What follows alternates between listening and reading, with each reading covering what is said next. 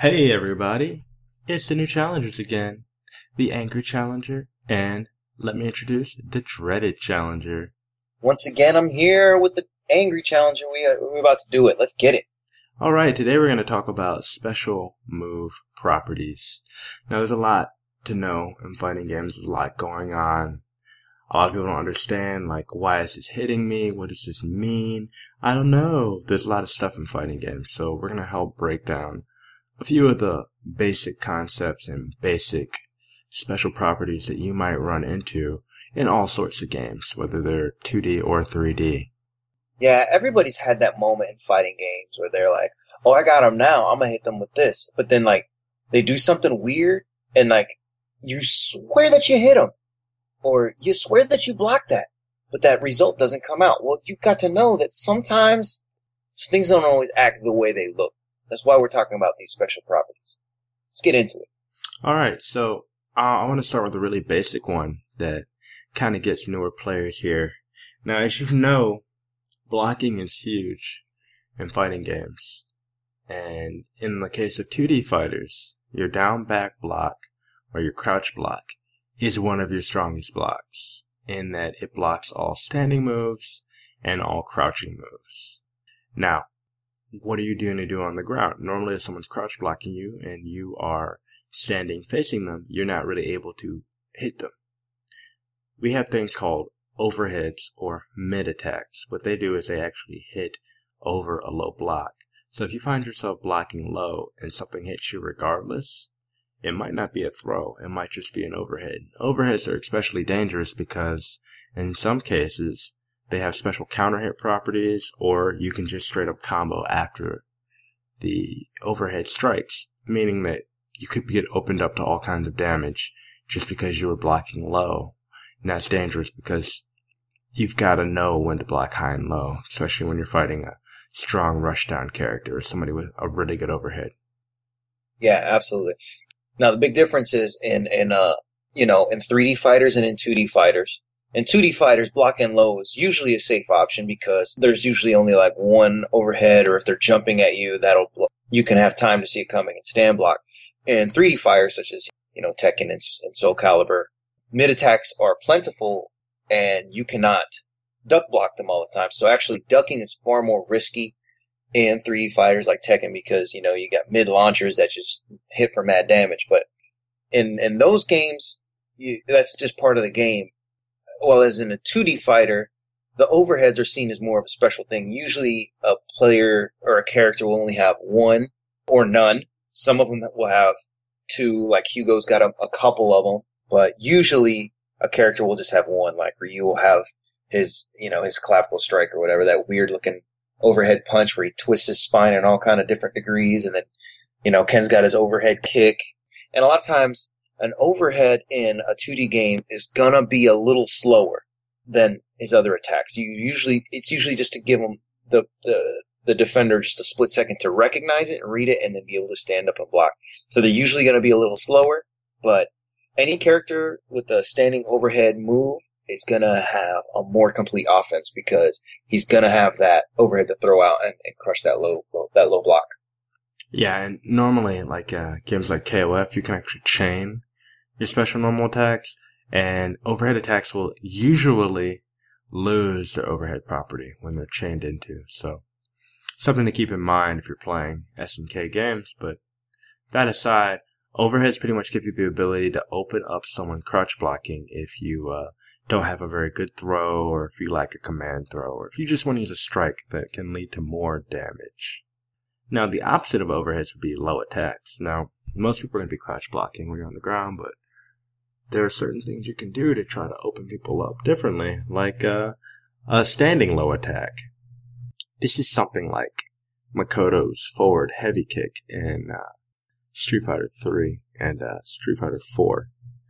She kind of hops forward and she kicks, and it hits low and it knocks them down. In King of Fighters 99, also known as King of Fighters Evolution on Dreamcast, there is a character named Xiangfei. She also has attack that it looks exactly the same in the startup as her overhead, but it strikes low. So That's a filthy mix-up right there. Yeah, so what she'll do is she kind of does this like kung fu pose that she backs up, and you don't know if she's going to do the double fist overhead or the low kick. And a standing low attack is really vicious because when someone is standing and you start, you have a move with a lot of startup, like Dreaded said before, it's going to try to condition you into stand blocking because it's normally an overhead, but all of a sudden, whoops, a low attack. Now that aside, most crouching kicks in 2D fighters, this isn't a rule, but most crouching kicks are low attacks. So they will hit below your standing block. And, um, I'm just, you know, I added this to the list of special move properties because you gotta know when to block high and low. And if you've got that move that's really tricky, that standing low attack, you gotta be mindful of that because for something like Makoto's forward heavy kick, she can close the distance somewhat quickly and just knock you right off your feet while you're trying to back up away from her. So Yeah. there's that. You know, we just talked about overheads and standing lows, which are two moves that can really mess someone up and make your offense unpredictable and make it very difficult to defend against. Uh, I'm just going to say this real quick. Um, we're not going to talk about defense too much, but when you're faced with a character who's got it, like, you know, those kind of options, it's important to know that matchup. And let's just say the onslaught's coming and you have to guess which way to block. It's best to find out which option is, let's just say, riskier or leads to more damage. If you know that the low is going to lead to more damage than the overhead, and you're just going to have to guess, well then, you know, block low and then eat the overhead as opposed to trying to block high and then eating the low that does more damage. If you just, eh, I hope that makes sense. Know the, know the risk reward of both of them so that when you're, when you're, you know, guessing the blocks or trying to make a read, make a read for the safer option. You'd probably rather get like a hundred damage and a heart knockdown over like some type of overhead confirm and two 500 damage. You don't Yeah. that. So be very yeah. So knowing, yeah. So knowing that the overhead was would be a more damaging option in that case. Uh, if you don't know what's coming, it's best to block high. Yes. But anyway, let's move on. Yeah, so that those are your highs and lows of it all. But uh, there's other things like uh, let's say you're getting hit a lot, or you're playing as Ryo in uh, King Fighters 11. He has this move where he'll he'll punch you really hard, and it'll cause what's a state called stun. Now, stun is found in a lot of games. It's found in your Air Dasher games slash Anime Fighters. It's found in Street Fighter games, some of your modern King of Fighters games. And what it'll usually mean is you will go into a state where you cannot defend, you can't jump, you can't do anything. You can mash buttons to get out of it faster normally, but uh, stun is not what you want to be in. Yeah. Now, a move that causes stun right away and it hits you, there's not anything you can do about that except for try to block it or something. But if you are taking an onslaught of hits and you just keep blocking, your stun usually won't come back. And when you do get stunned, they can combo into a throw. Usually that because they can throw you out of the stun state and it'll count as part of the combo. And this reason is being is because uh, the buffering continues for the combo. So keep that in mind when you stun. A lot of characters have specialty stun combos that they can maximize the damage or set up some nifty resets. So Yeah. Each move, they're going to have, you know, a different amount of damage, block stun, hit stun, and stun damage. Some moves you might think, wow, this move is kind of useless. Like, like Zangief's little, little headbutt thing. It, it doesn't look, it doesn't, it's not very rangy. It doesn't do that much damage. But if you look, it'll do over 250 stun. Or different, different characters have a move that causes a lot of stun and it causes a lot of, like, it can open up a lot of potential for big combos. So those are those are good things to know. If you have a character, you play a character, and you know that um, you've been just really pouring it on, try to go for the higher stun moves, and you can and you can you know empty out their stun bar. Yeah, I mean, um, Makoto's forward throw. It doesn't hard knockdown like a lot of throws do, but it does 200 stun. Um, Bravo and Chaos Code has command throws that deal stun. A lot of stun, which is atypical. And that being said, he can pretty much stun you in uh, almost a single combo, which is pretty huge because he can kill you right away. So, very strong character. Stun is good. It's good to know when you're about to stun somebody, but don't get so ahead of yourself that you just rush in there off of that stun and they get you with that good reversal. Yeah. Now in Street Fighter 4, of course, and uh, and other games as well, and it's, it's especially in 3D games like Tekken and Soul Calibur, when we're talking about s- different stun states, that actually plays a huge role in Tekken and in Soul Calibur, and in Street Fighter 4 when you're talking about focus attacks. A lot of a lot of combos in Tekken really stem from getting your opponent to in a crumple stun state or like a nosebleed stun state, which is like basically it's basically like starting a juggle. Uh, same thing in Soul Calibur. You know, if you're able to hit a move like counter hit, like it automatically stuns. Like I think Nina's uh, sidestep one. I'm not quite sure, but if it hits counter hit, they're automatically stunned, and as they're falling to the ground, you can hit them with the full combo before they hit the ground. Uh, that's that's all over Tekken. A lot of strategies are to get your opponent to attack, and then you hit them counter attack. You set them up, and then boom, you got you got eh, you hit them counter you know counter hit, and then they're in a stun state, and you get full combos.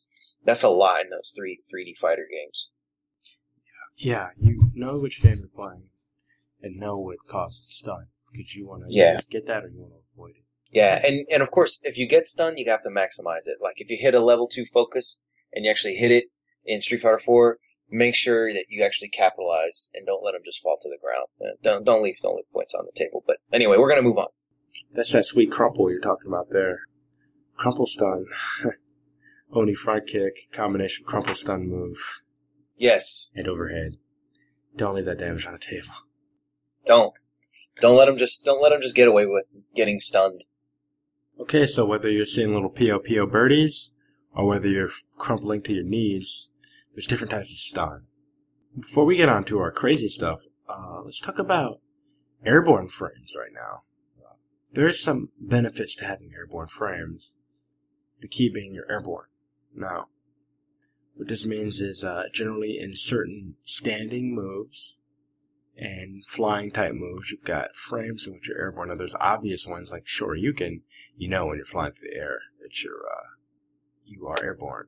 But there are other moves that are less obvious, like Makoto's forward heavy kick. Again, in the middle of that move, when she's hopping forward, she has airborne frames. What this means for her is you can't catch her with a ground throw.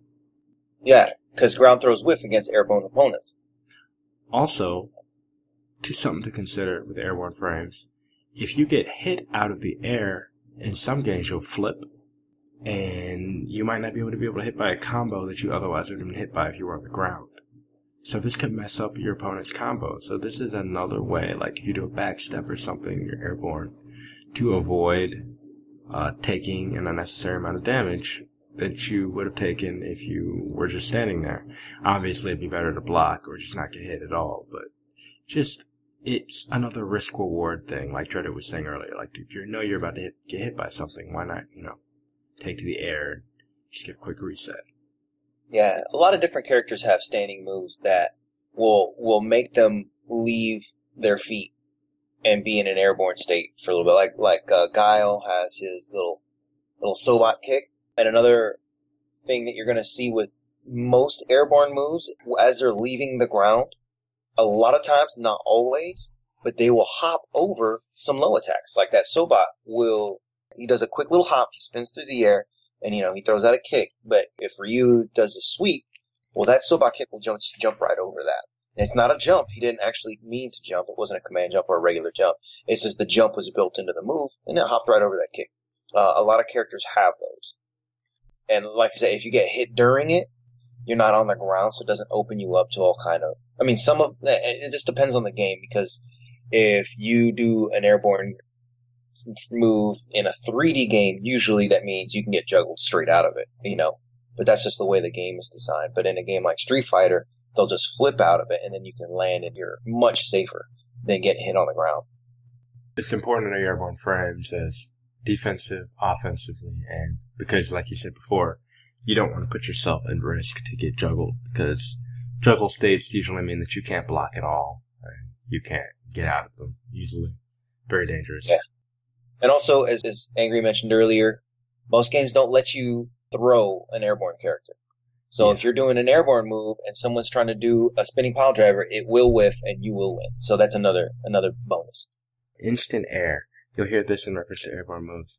Certain moves will get you into the air on the first frame. These are useful because they can beat moves that won't hit you while you're in the air. This could be a throw, this could be a low attack, whatever it may be. An instant air attack would be a move that comes out directly after you get in the air. So it's good to know those as well. And you can look at your frame data, like we talked about in previous episode, and see when your character is counted as airborne. If they're airborne on the first frame, that could be very useful for uh, beating throws or teching them and uh, things of that nature. Yeah. Just real quick, I don't know if you guys know this, but as for instant airframes, Ken's Shoryuken and Ryu's Shoryuken is different, not just because of the flaming effect, but also Ryu's Shoryuken is airborne from the very first frame. Ken's is not. Ken's is a ground move until the third frame.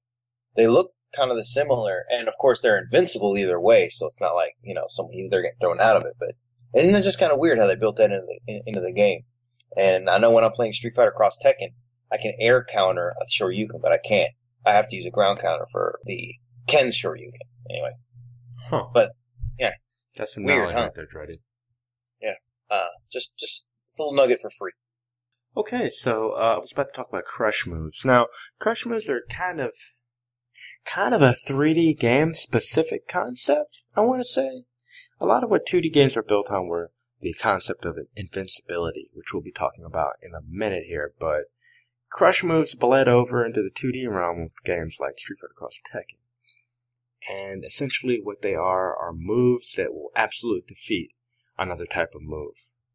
For instance, um, Marduk's weak Gator Slam crushes air attacks. So no matter what you're doing, if you're in the air in any capacity, whether you're Ryu using a Shoryuken on that first frame, if you're Ibuki doing a little cool little hop overhead kick, or if you're just flying through the air with your like most high priority cross attack, Marduk will just grab you out of it for free and slam you.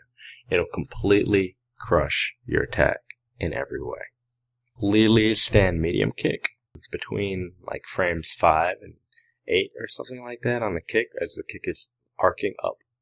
It completely crushes air attacks. So no air attacks, no airborne attacks at all will beat that. And even the launcher in Street Fighter Cross Tekken will crush low attacks. And that doesn't just mean actual low attack, I mean, it crushes all crouching attacks I found. I learned that the hard That's way crazy. Because I tried to poke with Marduk's crouch medium punch, and the enemy player actually just used the launcher to crush it. It went straight through him, and he crushed it, and I took huge damage. So, Yeah. Yeah. Yeah. A lot of times what you'll see is, you know, if one player is using a high move, like with a, with a hitbox that is, you know, up high, like a roundhouse kick, or, you know, like say Sagat his forward hard kick and does the helicopter kick to try to kick your face off, but you sweep instead, well, obviously the kick's going to go over your head and then the sweep wins every time because the hitboxes don't overlap at all. Uh, as, as far as the hitboxes and hurtboxes overlapping as opposed to that spinning kick will crush a a jump in like almost every time. And in a 2D fighter, it's a it's a it's basically just a function of where are the hitboxes and where are the hurt boxes? Like where are they going to be when those the attacks come out? You know, a lot of anti really good anti air moves like like you know Angry was saying with Marduk and stuff. They have really low hitboxes that don't even look like they should, but that's how they crush it every time. Like they're designed to do that. yeah, there's So you got to like take advantage of that. no air attack, no matter what. Even if your air attack would have collided with his hurt box, if he uses a crush move, you just crush. That's it. It'll it'll completely beat it. That's the purpose of those moves. Yeah, They have a special property just to beat specific types of moves. So yeah, be aware of that. Because obviously, Right if you use that crouch medium punch on uh, somebody standing and they use their launcher, your fist is going to hit them. it would normally hit them, but because of the nature of the move, it's like rock, paper, scissors. You win. You crushed it. Yeah, it's just the way that goes. Okay, so those are crush attacks.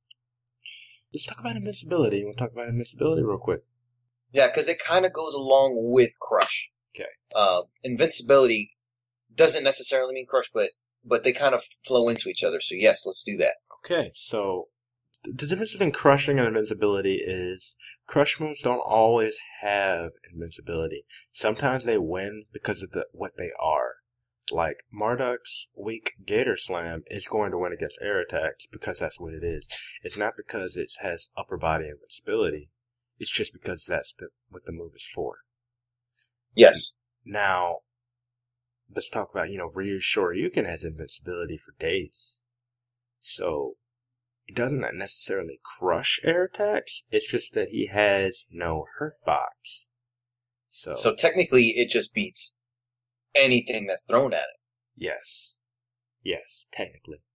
And because for three frames or for however many years after he inputs it, there is no hitbox on Ryu. There's nothing that can hit him out of that move. So if two moves are done at the same time, the invincible move will beat it every time. Yes. And, I mean, there's exceptions to this rule. I mean, crush attacks. Crush attacks will actually crush invincible moves in some cases.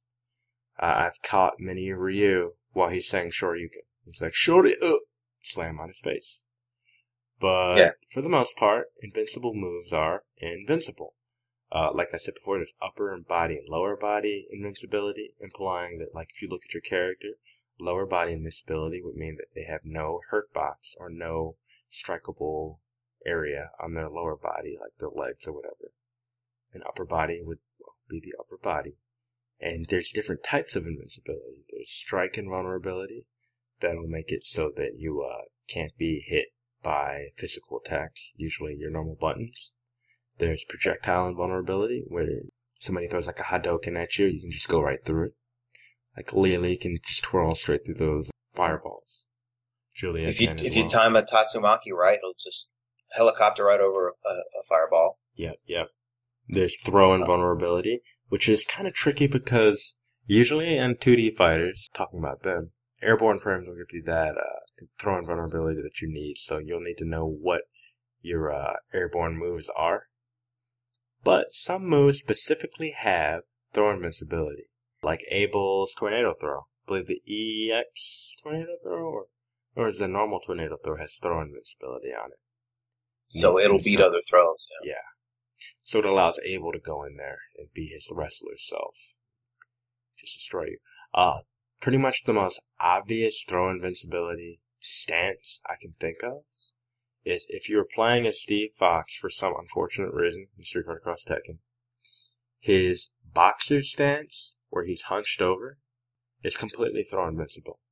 You can't You try to throw it, he's like, not today. No. No, he, he'll just continue him. that.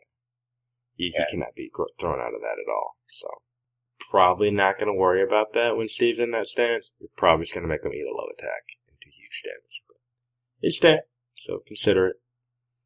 True. Now, I'm going to say this with invincible frames, it's not all the time, but most of the time when you use the EX for, you know, version of a special attack, it's usually going to add some sort of frame of invincibility.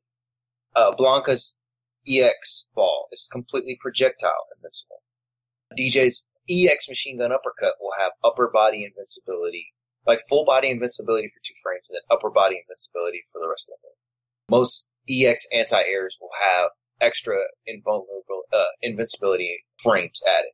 I think Ken, I mean, don't quote me on this one, pop the trunk, but well, if you do uh, Ken's EX, Shoryuken. I think it's six frames of invincibility, a whole tenth of a second, or you can't even touch him. And then, of course, usually ultras and supers and whatnot, they usually have tons of invincibility frames. Uh, usually, you know, like Makoto's Super and Makoto's Ultra both have frames. Like they can do, you can do them simultaneously and just have, you know, five months worth of invincible frames. And Six you're like, months. six, okay, yeah, yeah, yeah, yeah.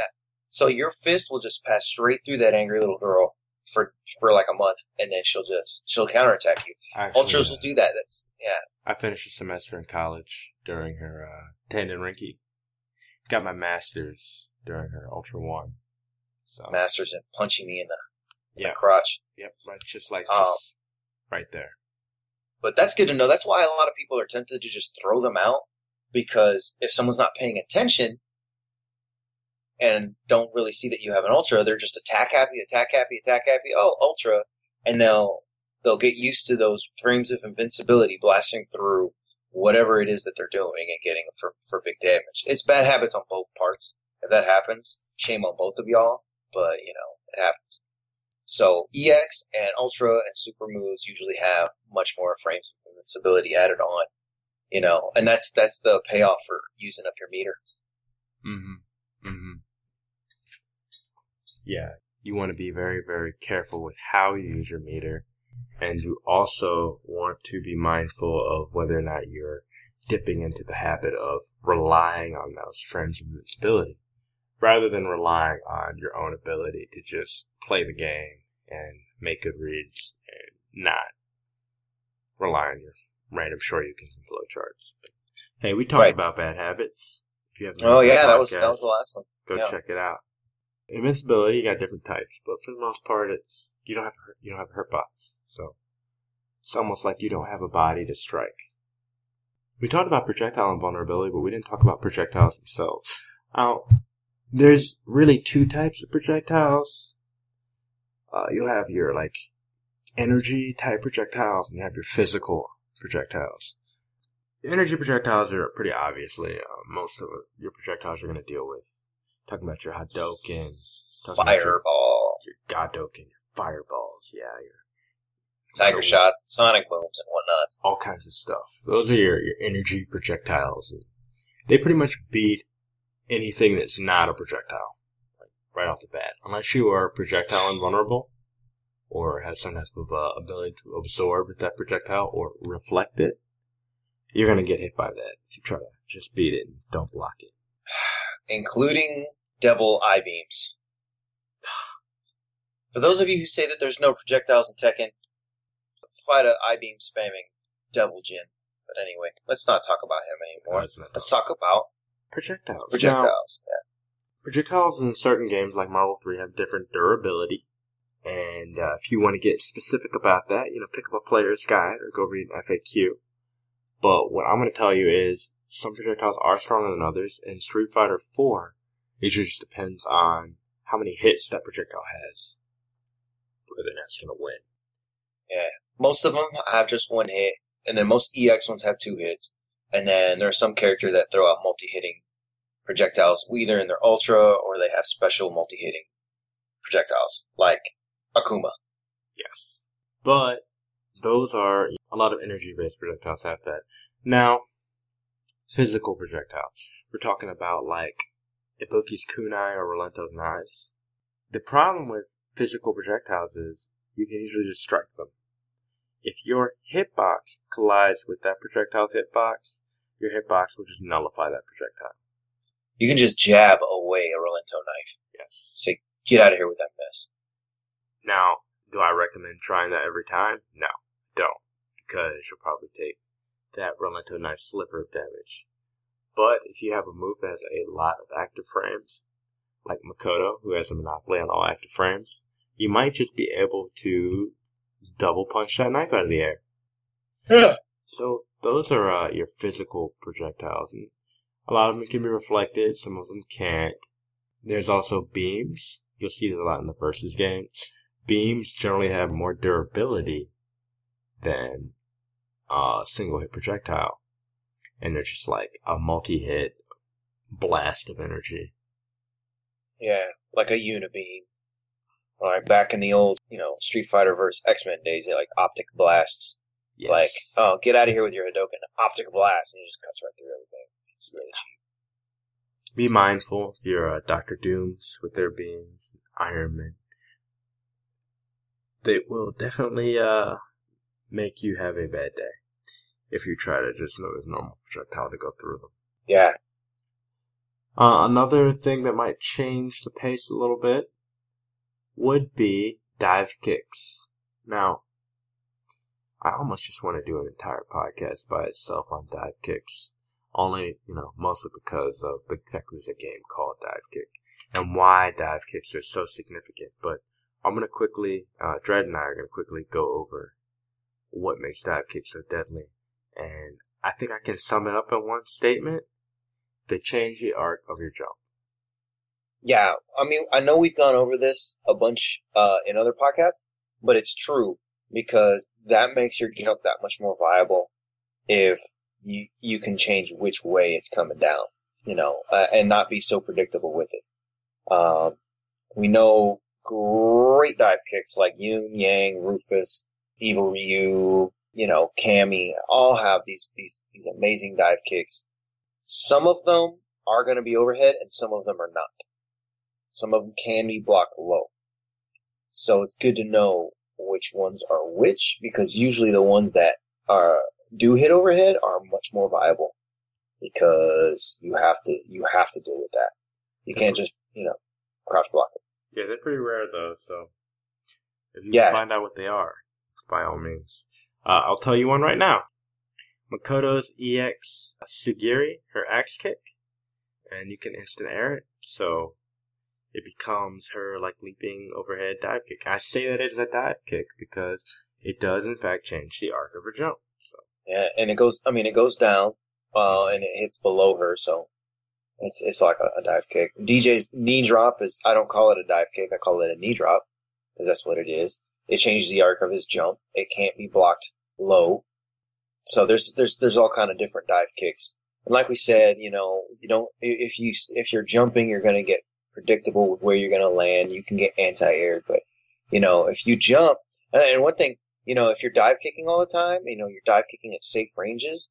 It's the one time you don't dive kick that they they misjudge it, and then you can get them with a full jump in. yeah, it's all about that mental conditioning and knowing your opponent. Sometimes you have a lot of time to sit there and, and try different things, so I gotta say that uh, having a dive kick will give you uh, an advantage over a newer player if you've never played him before, because it gives you the ability to control your jump, which is pretty huge. Absolutely. Okay, so those are dive kicks. There's only a couple more sections here, and they both have to deal with mobility, which is good. It's a good segue from uh, dive kicks here. Uh, teleports. I'm not really sure how much I need to talk about this. This well, there's something we do need to talk about with teleports. Okay, all right. something very important. Hit me up. So obviously, you put in a, a thing, and all of a sudden you go blip. You know, they're away from one section of the screen, and then blip, they're on the other section of the screen. And you think that's some crazy. You can do all kind of stuff with that. Here's the thing: teleports always have a startup and a recovery, just like every other move. Very few of them are instant on either end. So, being a decapitated player myself, they're not invincible uh, on the ends of them. So they'll they'll have startup and they'll have recovery. And some of them are different. Like I know that Seth's is different than Dhalsim's, definitely different than Decapre's. But you can't just throw them out and be safe options, especially like Bison's. Like it'll Bison's has really quick startup, but then he stands there for a second while he transmogrifies and collects his his atomic particles, I guess if you will. And you can get you can get you can punish it. Even if it looks fast if you if you're predictable with it you're gonna get punished. They're gonna they're gonna take care take advantage of those recovery frames. So that's that's an important thing to know. You have to be able to predict something. Like someone's gonna throw a shoryuken and you're then you use the teleport just then or someone's using a crouching attack so that while they're crouching you'll can yoga teleport, and then immediately, because with his teleport, he's airborne. So he's airborne frames when he's coming down, which is a weakness and a strength, because as soon as he comes down, he uses an air attack and it's overhead. So he can use that to beat a low attack. You have to know when those, those, those vulnerability frames are going to be, like, cause they're there, even if they don't look like it. Yeah, you know. Teleports can be tricky. You usually see about like, I'd say two types of teleports. Your like traditional teleports, like M. Bison, tried to said earlier, like Strider Hiryu in the Marvel series, Marvel vs. series. But then you also have like dash teleports, like Ibuki's or Lucky Glauber from uh, King Fighters 90. Or my girl Decapre. or Decapre, like you said earlier. And um, some of these running teleports have less invincibility than the actual like re- disappear reappear teleports, but Yeah. it, it's there. And now there's a whole family of teleports that we won't even go into. And they're called Nether Realm Studios teleports. Because Mortal Kombat is full of them. All Yes. over the place. Yes. I think like about, it's like 50-50 with characters that have or don't have teleports. I'm looking at you, Scorpion.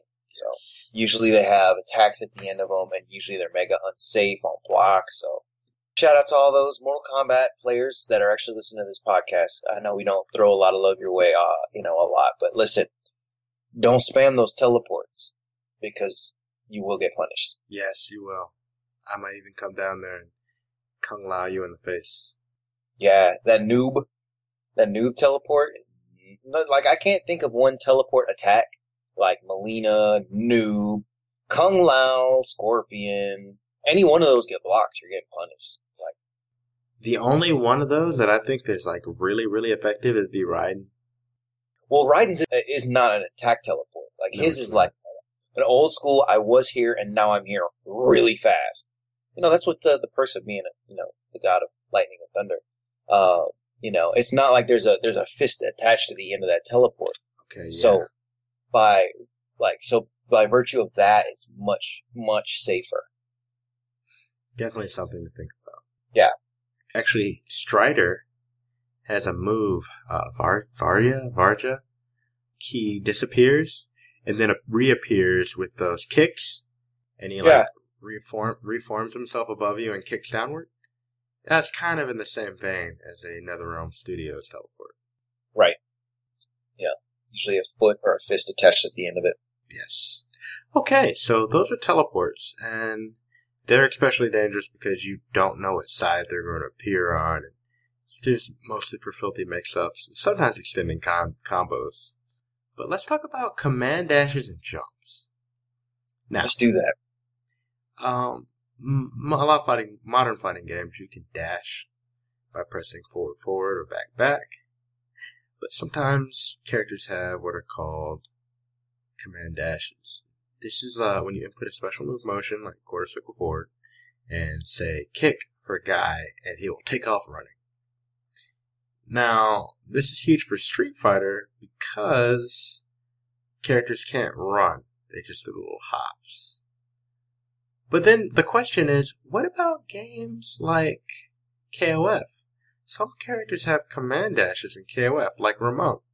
Uh, he can run backwards, and he has another one where he runs forwards.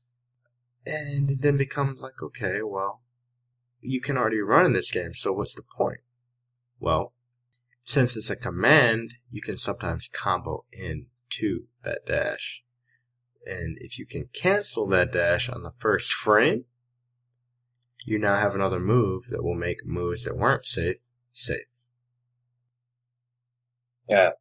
It gives you so many more options. If you can cancel uh, any kind of move or even a special with a movement, it can open up combo possibilities. Like El Fuerte has an infinite where he'll hit you with the fear standing punch, then cancel into a run, then stop, then have enough frame advantage to hit another standing heavy punch. If you've ever seen someone do it, it's very nauseating to watch. to just to just watch El Fuerte just twitch around the screen while everybody else's uh, health decreases. Uh, coming up in Street Fighter Five, Ken will have a command run. It'll be his V skill, where he can actually cancel out of his standing heavy kick into a run. So on hit or on block, you've got options afterwards. You know, if on block, he can just run up and grab you, or on hit, he can actually hit that standing heavy kick, cancel it with a run, and continue a combo with the standing heavy punch. I've seen it. You know, who knows if that's actually going to make the final version, but that's definitely a good uh, utility for it. Good example of that. So we'll see. Man, it's crazy. Yeah, but uh, Um, they're they're out there and they change the way the character plays. Along with command dash, you also have command jumps. Now you're probably wondering yourself, angry, why would I need a command to jump when I can press up? Well, it goes back to what I was saying before. Uh, let's take uh, Dante from Marvel vs. Capcom 3. He has a command jump. and you can combo into it, which means that he also has a lot of airborne attacks. Makes for cool combos. Yeah, and you know if you can do a command jump, like if you can cancel a move with a command jump, you can you can kind of do some cool mix ups. You can do some combos that weren't possible. Now, you know, some of them would be Ibuki's super jump, which is kind of complicated to do, but we'll have options afterwards. And most notably in Street Fighter lore is uh, C Viper, who if you press down, up forward, will have a super jump. Uh, that can actually cancel. You can use that to combo into her, her Ultra 2. Uh, not so impressive because the rest of KOF has a super jump, you know, just, just straight up do it anyway, but, uh, it's, it's, uh, you know, it's, it's a, it's, it's something to look out for. And again, like we keep talking about, it changes the trajectory of your jump. You know, people expect you to jump this way, but then all of a sudden you're jumping higher and farther, you know, or at a different angle. Mix it up. Shoot, you're in the middle of an attack, and up now I'm jumping. That means you might be able to do an instant air overhead, which means if they're blocking low, they're already dead. Yeah, I think that's it from our list there, Dreaded. I think so. Can we talk about? I mean, is there any other uh, uh, special move property that that you can think of that we've missed? I mean, Uh, probably the guard crush. guard crushing. Now, yes, that's something that you don't get to see very often, but it's it's gonna become more prominent because I've seen it in Street Fighter Five. Let's explain what a guard crush is. Okay, so let's say that you're blocking. You're doing a great job blocking. You hold down and back. Person is railing on you, railing, wailing and railing, wailing and railing, and all of a sudden you're there's like a meter below your health bar, or your character starts flashing, or hey, your character all of a sudden just throws his arms aside, and then you get hit. How did that happen? I was blocking. Yes, you were blocking, but you then fell victim to something we call guard break. Now, some moves will guard break right away. 3D fighters have a lot of them yeah, compared to 2D fighters. they're, Soul, they're in Soul Calibur a lot. Sometimes there are actually even moves designed in the game specifically to break guards, like in Yatagarasu. Yes, and upcoming there is the Denjin Hadoken, which in Street Fighter V with Ryu, if you're in Denjin mode, you can hold down the punch button on your Hadoken. If you hit it right, if you hit this supercharged up fireball, it will even if they block it, it will cause them to be in guard crush, and it will open them up to follow up attacks. So that's coming. So good to see that coming up in, the, up some Street Fighter Five. And it used to be that, you know, like in games like Street Fighter Alpha, that they'd have an actual block, block, like a defense gauge where if it runs out, you automatically go into guard crush and it opens you up for combo. Uh, I don't see too many of those. I think in anime fighters they have those, but uh, I mean, I think we we kind of touched on that earlier. But so we're talking about the moves that specifically break someone's guard and open and, and, opens them up for follow ups. Follow ups are dangerous. You don't want follow ups, so watch your Yeah. guard meter. Yeah, Okay, so I think that's actually it at this point. We talked about overheads, guard crush, stun and crumple, invincibility, crush, airborne frames, low attacks, dive kicks, projectiles and beams, teleports, and command dashes and jump. That's a lot of things we just covered today, and there's even more things. So if you all in the audience have more questions about different types of moves or slang you've heard, please feel free to leave us a, a message, drop us a line, and ask us and you have a better suggestion for something that you want to hear us talk about, then please tell us what that suggestion is. yeah, absolutely. You know, a lot of podcasts are very informational, and a lot of podcasts are very uh, entertaining. We strive to be both. Yes. So please let us know how we're doing, and let us know how we can make the content better for you. okay, so I'm a bit tired because I got back from New York Comic Con. Oh my goodness, we're going to talk about it. I spent Thursday to Sunday there just partying very hard. Went to some of the after parties, a lot of fun. Did a little bit of cosplaying, super fun. Played Street Fighter V as Laura. I did that. That happened. Wow. I gotta tell you that I, I played the game twice. I played as Karin, I played as Laura. Street Fighter Five, and I know we're talking about Street Fighter Five a lot, but It is a uh, it's a game that's coming out soon. It's pretty pretty much gonna be the, the next big fighting game, I think. Uh, Laura is uh, as a cool character. The game feels very honest in that when I'm pressing buttons and doing things, it, it feels like it's testing my ability to beat the other opponent, my opponent with just like my skills as opposed to being able to press some complicated stuff to do FADC into death. Yeah, which should be good news for people with good fundamentals and people who want to get into it without having to try to press a lot of, like a lot of unnecessarily complicated buttons. Yeah, I'm glad they got rid of a lot of them. I'm sure V V skills will, people will complain about those, but I mean FADCs are ridiculous. Yeah, I can't wait. Really looking forward to this game. I mean, I, I mean, Street Fighter Five looks great. I, I, I met Yoshinori Ono. He was there. I got him to sign my Sakura statue, so that was cool. Awesome. Other than that, man, I, I don't really have a lot to say from New York Comic Con. I tweeted, I Instagrammed a bunch, and uh, all those pictures are going to be out there soon. So it'll be fun editing those. I cannot wait to see all those. I bet it was crazy. Shall we plug the next con we're going to? I think we should. I was just about to do a little plugging. Uh, OniCon. You want to talk about OniCon a bit? Yes. OniCon is happening October 30th to November 1st. It's over Halloween weekend in the Galveston Convention Center, right there on the seawall. And yours truly, Dreaded and Angry, will be there. We've got the panel approved. That's right. We will be running another, yet another edition of Hadoken, uh, intro to, to uh, fighting games. A lot of what we've been talking about here, we're going to talk about in person. We're just going to go over it. We'll try to keep it within an hour. Uh, you know, just the basics of getting into fighting games. You know, stuff that we've been covering here in the podcast. Uh, we'll probably be dressed up as our favorite characters of whatever we want. But uh, it's to be a good time, man, and hopefully we get to meet uh, some more some more fellow gamers, some more, and get some more people involved, you know, in the fighting game community, and get them get them involved. Um, I'm really looking forward to that. I know I've invited a bunch of people that are already in fighting games, but then they're going to bring their friends. So, uh, if you if you want to come and check us out, uh, that our panel is going to be on October 31st, uh, 11 o'clock, panel room three of OniCon. Should be a lot of fun. Yeah, it should be a lot of fun. And uh, if you can't make that 11 o'clock because you got other things to do, other panels, feel free to, you know, meet up with us later. Hang out. We'd love to play you. We'll be in the area.